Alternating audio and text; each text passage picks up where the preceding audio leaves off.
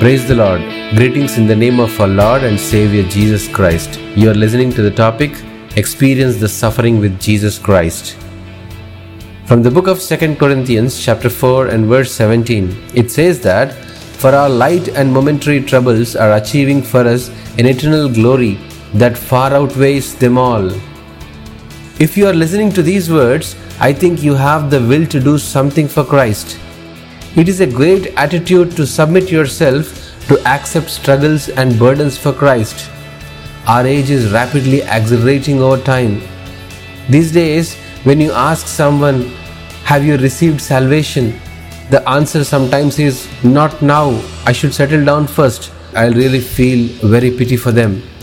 This modern days and busy world, it keeps us aside to the habits like prayer, reading the Word of God, and, and these days we spend more time on social media. Don't we understand that these are deviating our faith? You can decide an answer. Dear friend, our life is like a vapor that appears and disappears in a just. For such life, we keep a lot of aspirations to achieve. Just stop a second and ask yourself a question for what we are struggling for for what we are trying to achieve. Sometimes we want to save a lot of money and unfortunately it vanishes in a just. We try to achieve many things and struggle for them. The problems arise again and again. This is how life is in this world today. When we stop a second and try to understand or push back ourselves, then that moment changes us completely towards a different direction. Remember, God's plans are more glorious than our desires and greater than these worldly intentions.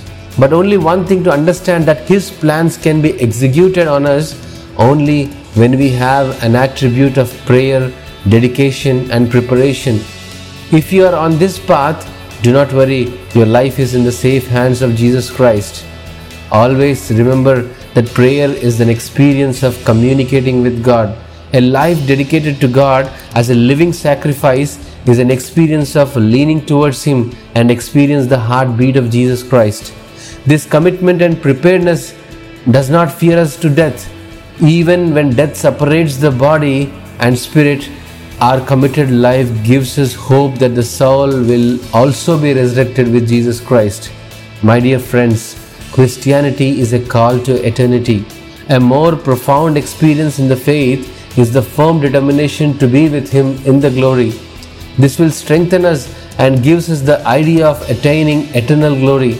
Not only that, the glory of the eternal God seems to be greater than our miserable life and the tribulations of the world that are very momentary to understand. God bless this word. Amen.